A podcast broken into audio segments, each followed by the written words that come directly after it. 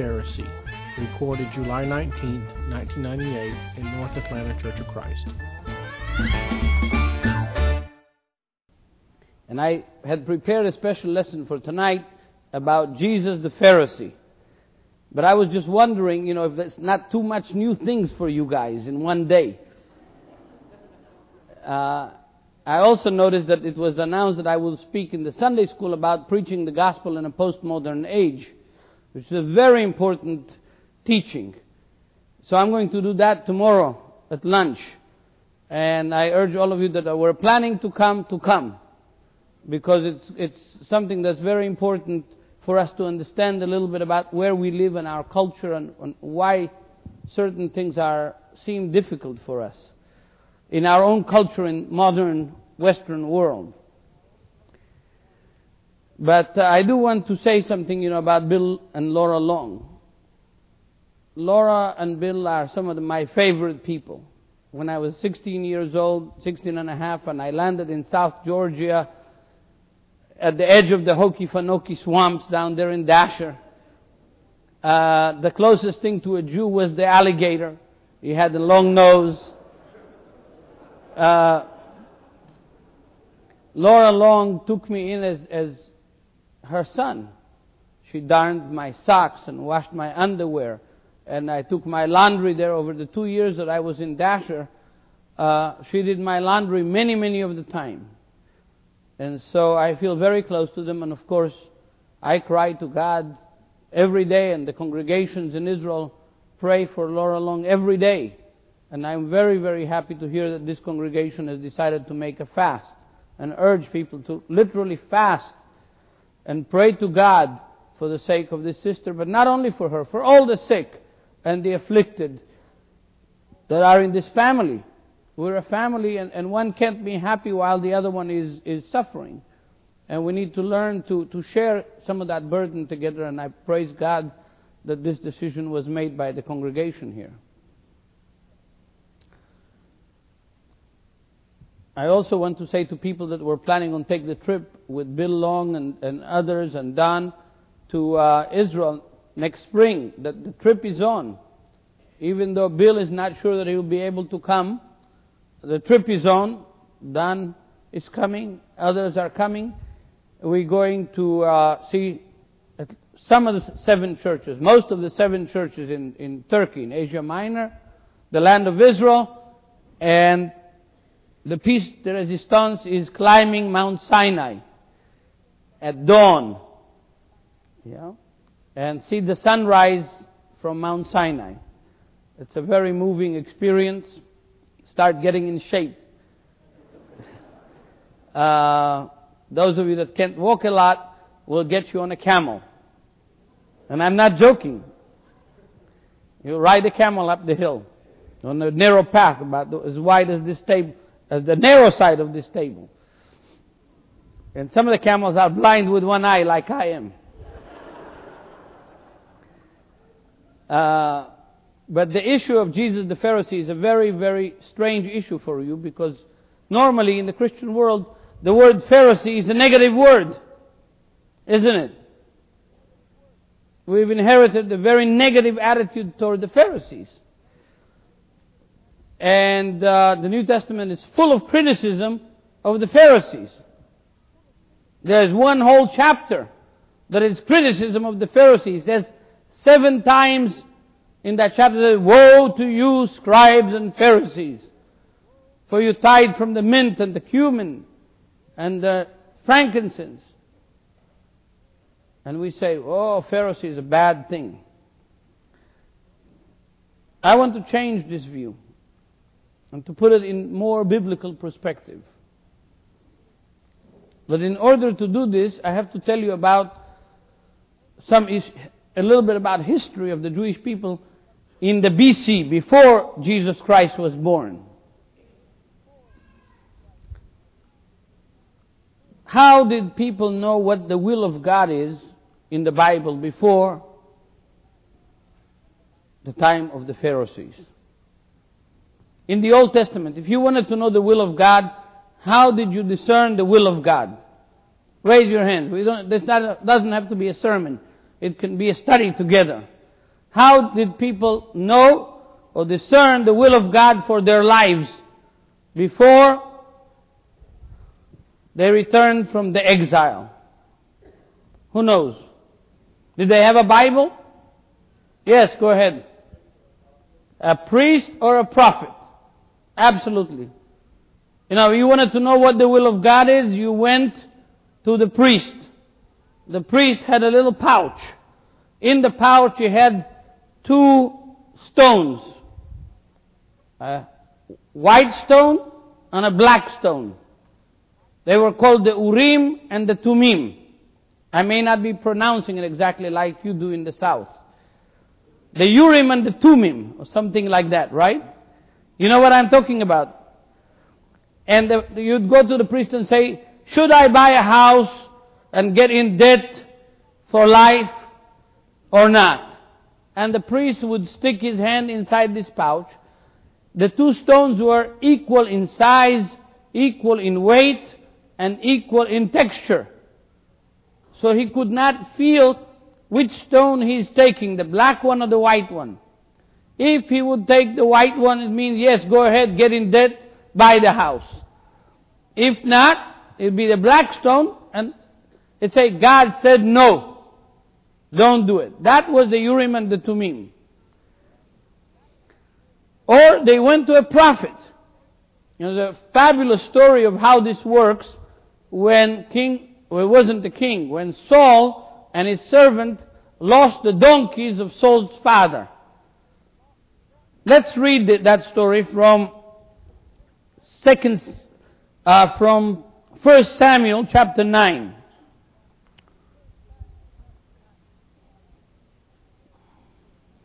And we'll start reading probably from verse uh, 9.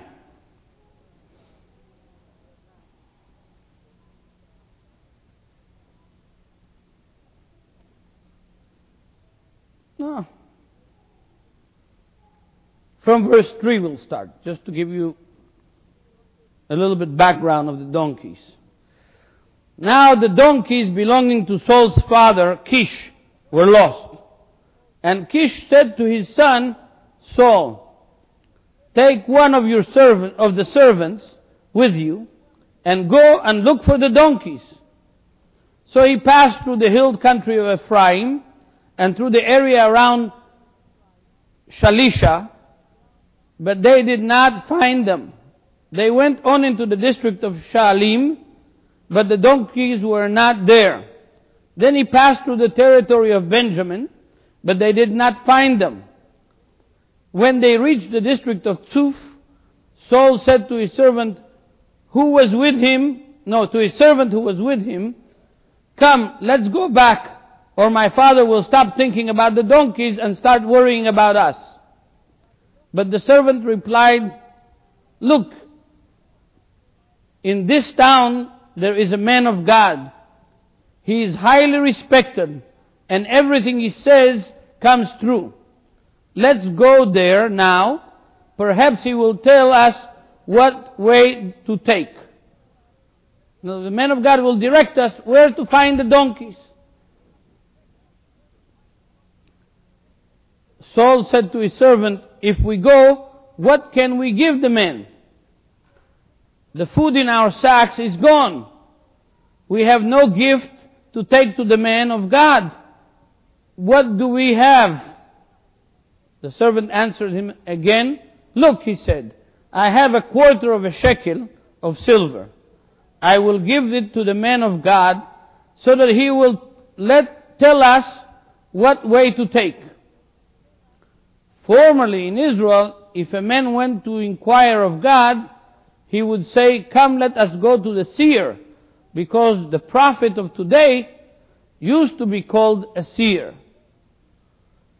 Good, Saul said to his servant, come let us go. So they set out for the town where the man of God was. In this short story, that ends up the donkey was looking for a jackass and found the crown, yeah, a lot of people today look for a crown and they find a jackass. Yeah. And uh, in this story, it revealed to us a little bit about the life of them.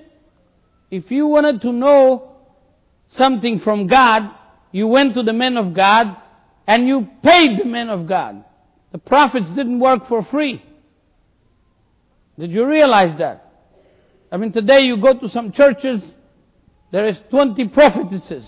They all want to give you their message for free. Even if you don't want it, they give it to you. Yeah. But in the old days, the prophets, you had to give them something. A gift, or money, or a chicken. Yeah. Or, or something in exchange for the word of God that you received. And the argument between Saul and his servant is, we don't have anything to, to give the man of God. How can we go and ask him? So a prophet was one of the ways that people could discern what the will of God is. The priest was another way. He had the ephod, the breastplate, with the tribal stones. And if it was a national matter or a tribal matter, you went to the priest and, and the ephod, like in Star Trek, the stone of that tribe started to shine, light up. And they knew the will of God. And sometimes they used lots, like the apostles did in Acts chapter 1, when they were trying to replace Judas. They cast lots, and the lot fell on Joseph. A person that was with the apostles, or Matthias, was also called Joseph, uh, that was with the apostles and with Jesus throughout the three years of his ministry. And so Jesus after the resurrection. Yeah, but they did it by lots. And when the lot fell on, on Matthias, they said, this is the one that God has chosen. What you never hear in the Old Testament is that you can discern the word, the will of God by reading a book. Right? There is no example of somebody wanting to find the will of God and he goes and reads a book. The book was in the temple. The Bible, and probably not all of it as we know it today, was in the temple, in the treasury, in the library of the temple. And it was the property of the priests. Yeah. And the priests studied the law of Moses, and they discerned from the law of Moses the practical things of their ministry. But it wasn't considered like a public property to have the Bible. So where did we get, and you have this very interesting passage, that if you don't know something, you go to the priest or to the judge that is sitting at the gate of the city. In Deuteronomy chapter 17, verse 8, I think. Maybe somebody can get up and read that.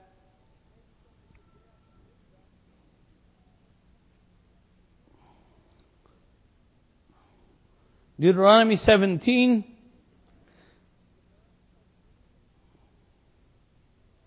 Verse 8 and on.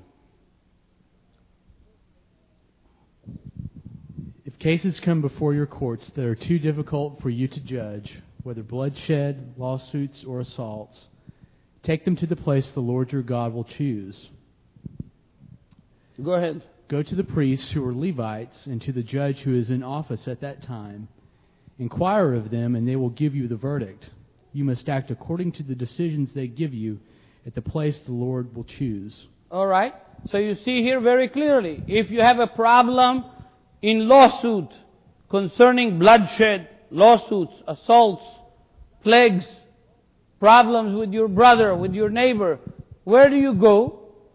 You go to the priest, who is a Levite, or to the judge that is sitting at the gate further down the chapter. There was no concept that an individual who's not a priest can take a book and discern the will of God. Where did we get this concept? It was the Pharisaic revolution. The Pharisees had a revolution at around 200 BC. And they said something very, very provocative. They said the Bible is for everyone. The law of Moses, they didn't have the New Testament there, right? 200 BC. They had only the Old Testament. They said the Bible, the Word of God, the Torah, in Hebrew the Torah means the instructions of God, is for everyone. Wow. What a revolution. That means that if you're a carpenter and you want to know the will of God, you study the Word of God. Yeah?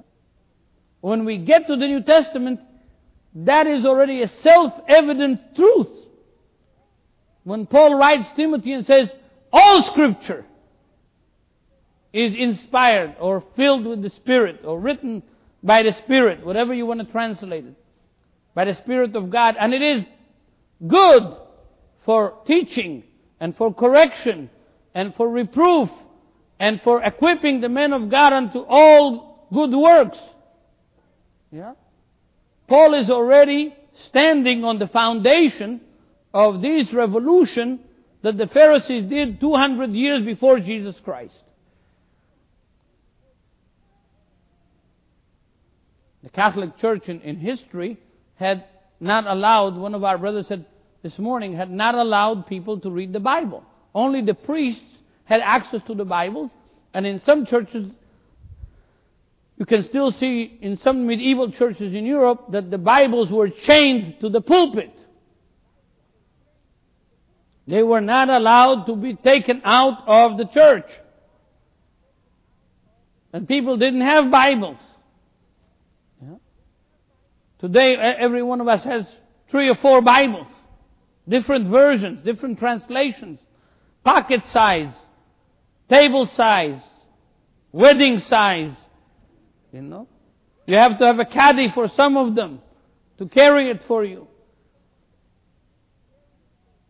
You have it on your computer. You can search through it in different translations. We're living in a, in but all of that didn't, wouldn't have come around without this revolution that the Pharisees made. They said the Bible is for all. Everyone can discern the will of God by reading and studying the Bible. You know, you Gentiles didn't have a Bible. You didn't know God.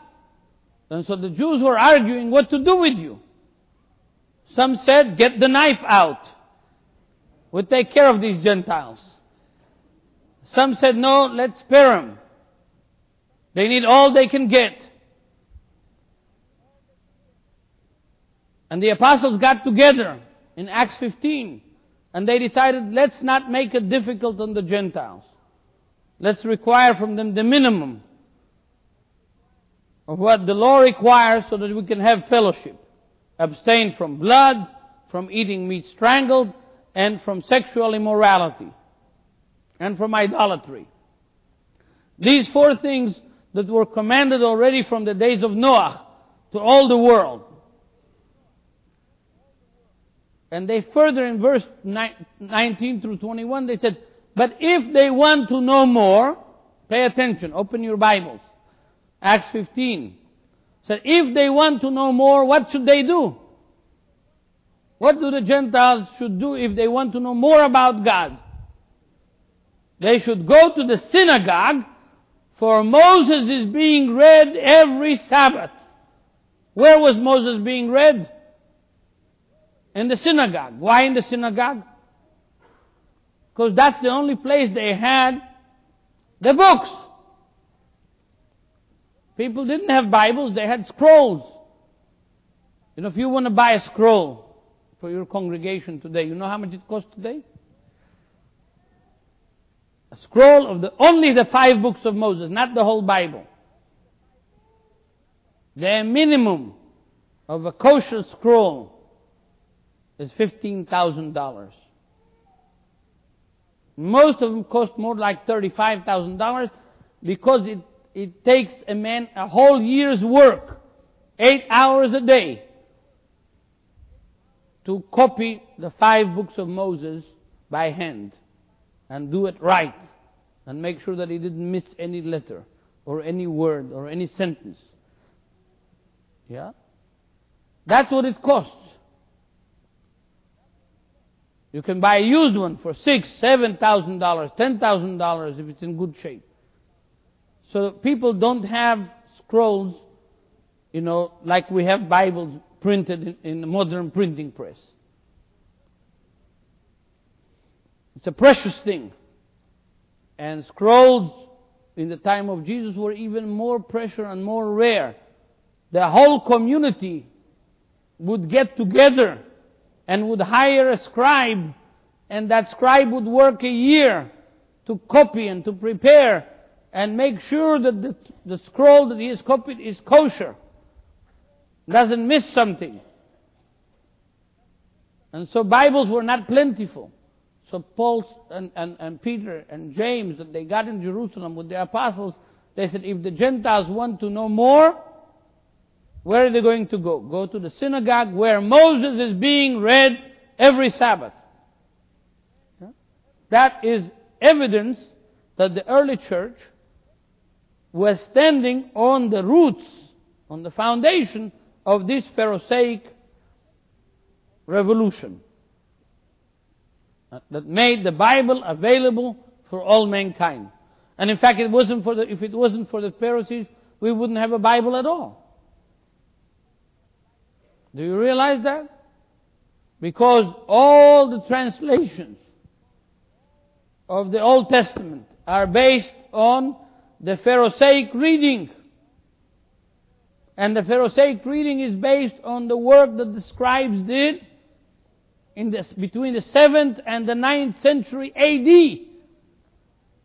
That they put in the vowels into the text. You know, in our congregation, we have a scroll. And every Sabbath we open it up and we read. Do you know that it's only consonants? There is no vowels? Try reading without vowels. If the text was only consonants, that means that the word GD could be God, could be good, could be goody, gaudy, you know, could be many things. You have to know the text and the reading, and that came to us from the tradition of the Pharisees. Yeah? So now let's get to Jesus. Was Jesus a Pharisee or not? Well, I propose to you that Jesus was a Pharisee. Because Jesus believed in the supernatural. Did he believe in the supernatural? The Pharisees believed in the supernatural. He believed in angels. Did he believe in angels? Yeah. An angel came and talked to his mother and to Joseph, the carpenter. And the New Testament starts the gospel with this story. Obviously, Jesus and the New Testament writers believed in angels. Third, Jesus believed that the Word of God was for all.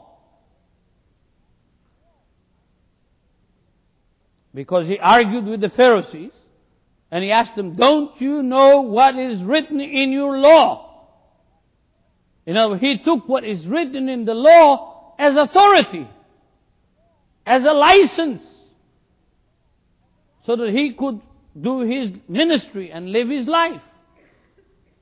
Now people say, well then if he was a Pharisee, why did he argue so much against the Pharisees and he called them hypocrites and he called them, you know, blind guides, and he called them, you know, brood of vipers, horrible things. Why did he do that? When is the last time that somebody maligned the Buddhist in this congregation? You heard a sermon against Zen Buddhism over here? Why? Your elders agree with the Zen Buddhist. Why didn't you hear a sermon about Zen Buddhism? or against Islam. You heard a sermon against Islam. Why not? Islam is not close to you. It doesn't interest you, It doesn't bother you. There are lots of Zen Buddhists in your neighborhoods. Yeah? And there are lots of Muslims in your neighborhoods. It doesn't bother you, they're not very close. Against who you malign the most and complain the most? Against the Baptists, they're the closest to you. And they, they malign you the worst. Why? You're so much alike. That's why. You know, the, you only criticize the people that you care about. You only criticize the people that you're close to. You only criticize those that you want to identify with. Do you realize that? Those that touch your skin. Those are the ones that you criticize the most. If you don't care about them, you don't bother to criticize them. They're not close to you. That's why you didn't hear a, a sermon against Islam or against Zen Buddhism or against some other cult.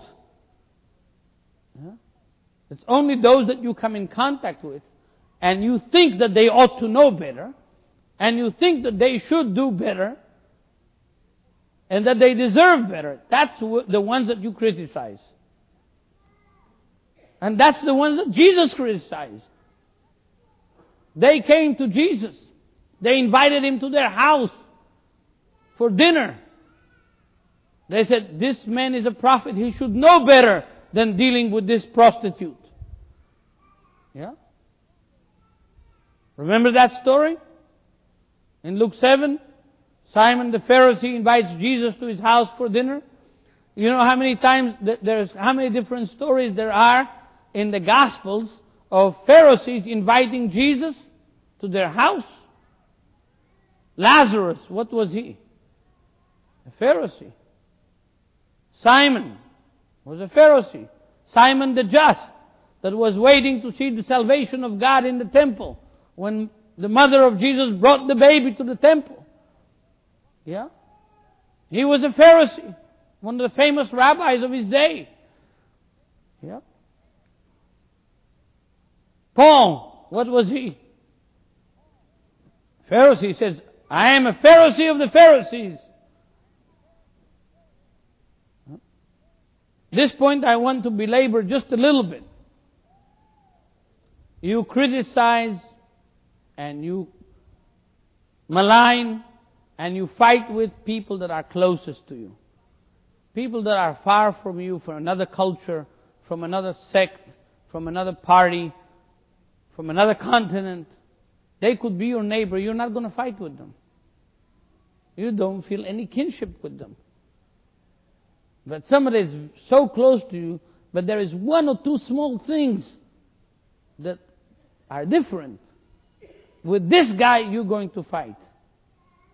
You are not going to call somebody total stranger hypocrite. Why? Why won't you call somebody who's a total stranger a hypocrite? Because you don't know them that well. You're not so close to them. Right? So you, you can't accuse somebody of hypocrisy if you don't know what he should do, and if you don't know if he can do it. You only criticize and call somebody a hypocrite if you know that he knows the truth, if you know that he is capable of doing the truth, if you know that he is neglecting doing what is right on purpose, you'll call him a hypocrite. But if he's a total stranger, an enemy, you're not going to call him a hypocrite. Right? I'll never forget in 1981, the first time that I was invited to go to Finland. In January of 81 bitter cold. A Lutheran priest invited me to go with him on an 18 day speaking tour where every night we spoke in a different city in, in the largest churches and cathedrals in Finland, Lutheran cathedrals. And in the largest one of them all, in the city of Tampere, it was 35 below zero centigrade. Howling wind and snowstorm outside. Huge church that the ceiling of it was 35 meters long. Multiply that by three foot to a meter. So it's more than a hundred feet high ceiling. Huge church that was built by the architect Alvar Aalto, very famous architect in, in Finland and in Europe. And the church was full, 1,200 people, all bundled up in furs. And I spoke about how I became a Christian. The priest, the Lutheran priest of that church, got up after my speech with tears in his eyes and he asked the people of that church, Today, who are the Pharisees? He said, We as Christians are the Pharisees today. Yeah? Of course, about the Church of Christ, you can't say that they're Pharisees because they're all Sadducees. They don't believe in the supernatural. Am I right? Have you changed? Hallelujah! Praise God! There is revival in the church. Yeah? You believe in angels. Hallelujah! Praise God. It's wonderful, isn't it? There is change in the air. Yeah? But traditionally, we were more Sadduceic than Pharisaic. Yeah? In many ways. So Jesus criticized the Pharisees because he was close to them. And he believed in their way. He just didn't like what they were doing. Look what Jesus said in Matthew 23. Somebody open your Bible in Matthew 23, verses 1 and on.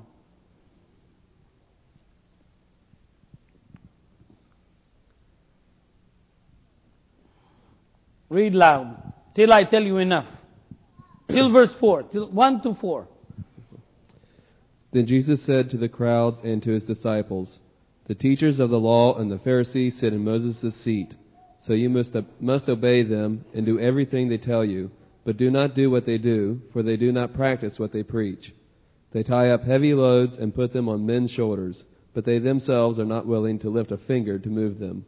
All right, notice, notice the attitude of Jesus toward the Pharisees. He said, they sit at the seat of Moses. What does it mean to sit at the seat of Moses? It means they have authority. In Israel, we're very fortunate. In our time, so many archaeological discoveries were made. There were two seats of Moses found. One in the synagogue in Chorazin, that was where Jesus was spending most of the year, three years of his ministry, around Capernaum, Bethsaida, and Chorazin, right? In the synagogue of Chorazin, from the time of Jesus, there was a beautiful black granite stool, throne found. And on the front of that throne, it said in Aramaic, Cathedra de Moshe, the cathedra of Moses. The seat of Moses. It's interesting that the, the Greek words are exactly this in Greek. Cathedra de Moshe is exactly what it says in Matthew 23, verse 2. So one was found there, another one in a place called Susia, north of Hebron, in Judea. Also a, seat of Moses. So it, it, was talking about something literal, not something uh, spiritual. The seat of Moses was the real seat. And when the rabbi would finish reading the law from the scroll, he would sit down to expound the text, to do exegesis on the text of what he read. And so Jesus says the Pharisees have the authority to sit on the seat of Moses. That means to exegete the law. Whatever they tell you, he's talking to the disciples, notice. Whatever they tell you you should do, you should do. Jesus is putting a stamp of approval of the Son of God on the teaching of the Pharisees. I know it's new to you. Don't let it blow your mind. Relax. Take a deep breath. But here is the text in Matthew 23 that we read. It says, whatever they tell you you should do, you should do. But what? Don't do what they do. Why? Because they preach and they don't practice. Because they put heavy burdens telling you all the obligations and the commandments you have and they don't lift a finger to help you carry the burden. Because they do what they do so that they could get the praise of men. They lengthen their phylacteries and their tassels on their tzitzit, on their prayer shawls. Because they tied the mint and the cumin, but they don't do the heavier matters of the law, of love and righteousness and the grace of God. Yeah. I'm in a good mood. I don't want to say what Jesus said about the churches of Christ. Yeah?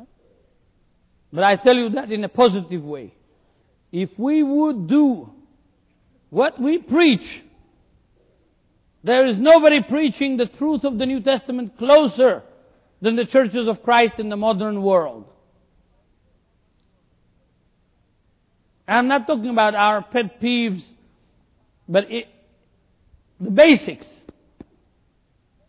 of how to become a Christian. The Church of Christ teaches the most truth, in my opinion. There's other areas that we neglect. And other areas that we stuck on tradition. Yeah. But if we would practice even what we preach, there would be no end to the revival that would come to the whole world. And to the United States of America especially. But that's true about any group. It's true about our congregation in Jerusalem. We're also Pharisees in that sense of the world. We also pay attention to the cup on the outside more than what's on inside. We also have people who left the church because of what we didn't do that we should have done that we couldn't have done anyway even if we wanted to do. Yeah? We have the same problems. But here is the attitude that Jesus has toward the Pharisees. They sit on the seat of Moses.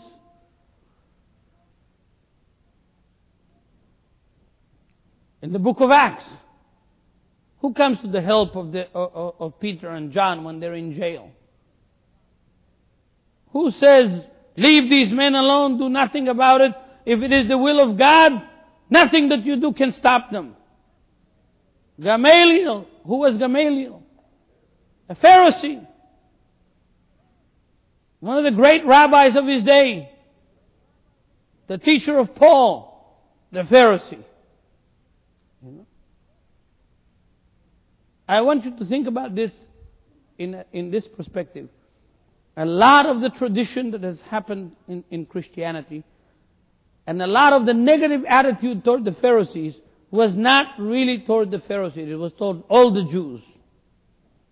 It was the anti-Semitic roots that came from the pagan cultures of the ancient Greco-Roman world that were filtered into the church in Rome and in Constantinople and were never purged by the reformers or by the restorers or by Campbell and Stone. They were never looked at in the New Testament historical first century setting. But they just used these negative things about the Pharisees and glued them against all the Jews. Do you agree with me or not? Challenge me. Make my day. You know? This is the truth. Christianity suckled from the wolf of Rome. The hatred toward the Jewish people.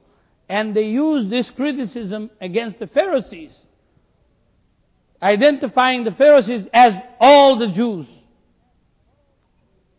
But if you examine the evidence itself in the New Testament, the harsh words of Jesus against the Pharisees was because he himself identified. Look what the book of Acts says about who the Pharisees are.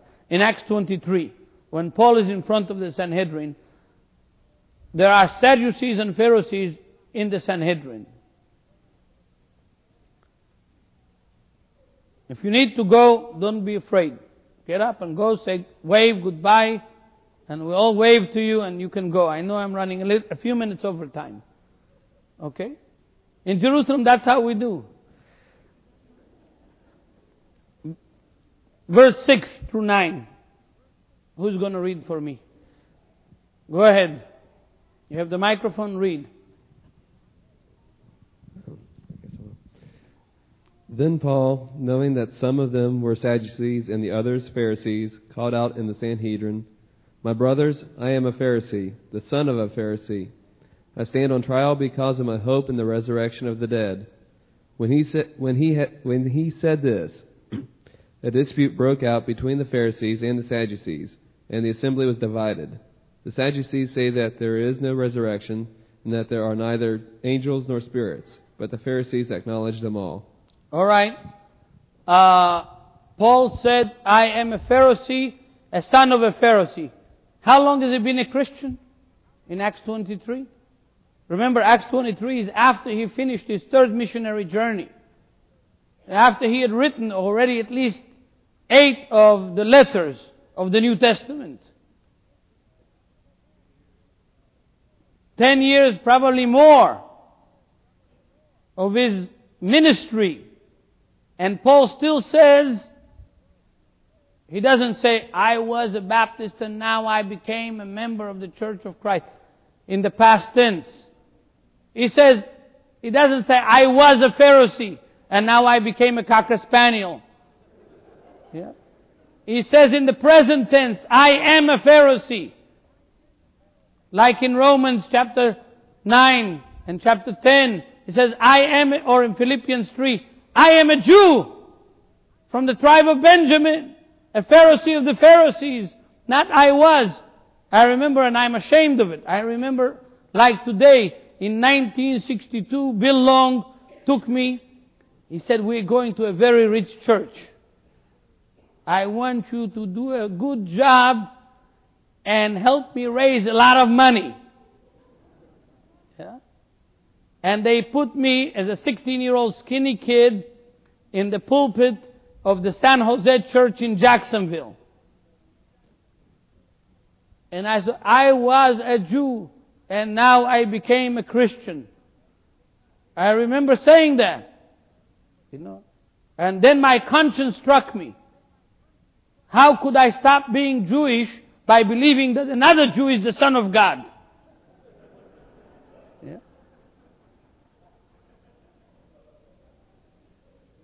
But, but that's how I was taught. That if you believe in Jesus, you're no longer Jewish. Here Paul believed in Jesus, already was beaten 39 stripes, already was in jail twice for, for preaching the gospel. They had to, you know, take him out of the city by night in a basket over the wall to keep him from getting killed. And he still says, I am a Pharisee, a son of a Pharisee. Yeah. I think that we need to change our attitudes toward the New Testament and toward our faith on some very basic things. If we want to see, first of all, that we're walking in the light and in the truth. Second, if we want to continue the restoration movement. Third, if we want to see the blessing of God come on our lives and on our churches and on our countries and bring a real revival for the kingdom of God. Because the thing that made, the only thing that can distinguish us from the rest of the world is truth. Not the way we sing, not what kind of buildings we have, not what kind of clothes we have. Truth is the only valid mark of distinction for the family of God's children. And if we want the truth, we've got to reconnect with our roots, with the roots of our faith. And I'm prejudiced. We've got to reconnect with the Jewish people and with the, with, with the people of Israel because we have sinned. There is blood on our hands as Christians over the centuries from our attitude toward the Jewish people.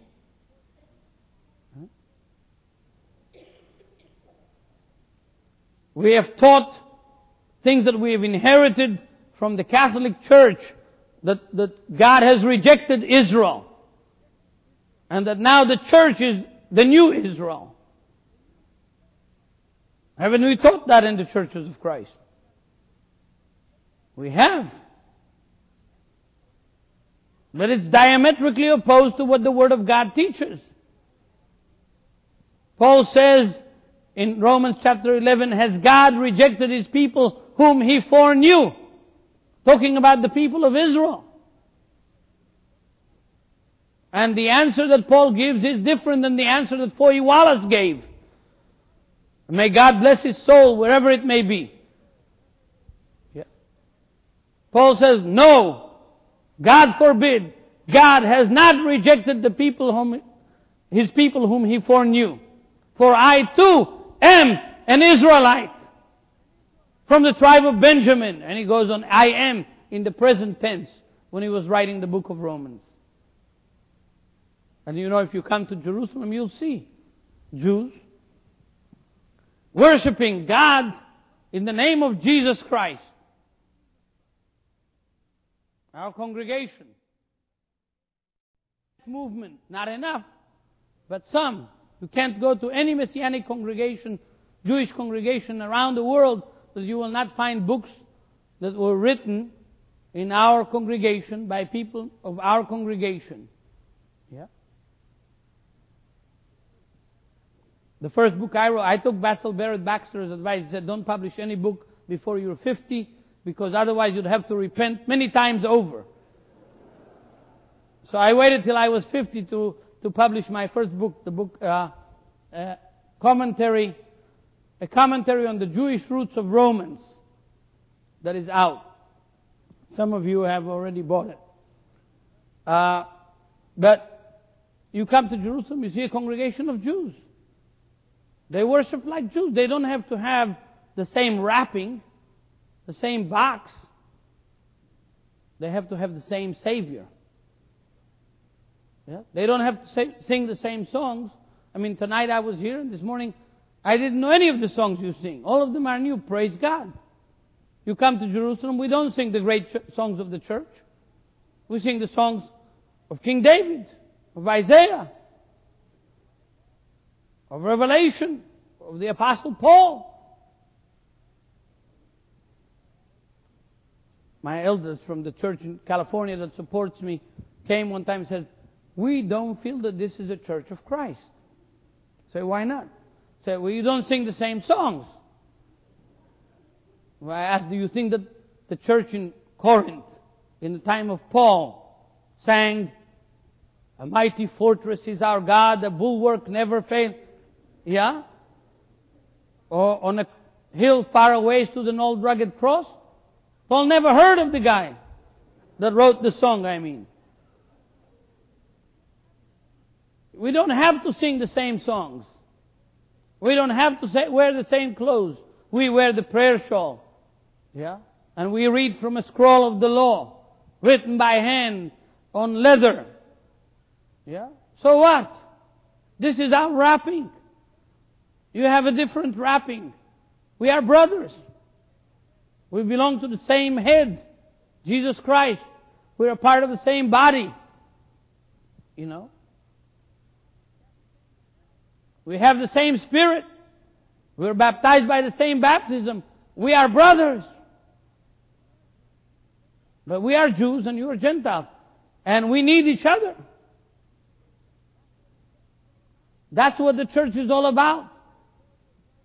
When Paul was writing to the Ephesians and he said, God, Jesus Christ broke the middle wall of partition and made the two into one, he was talking about Jew and Gentile that became into one. Right? So we are one.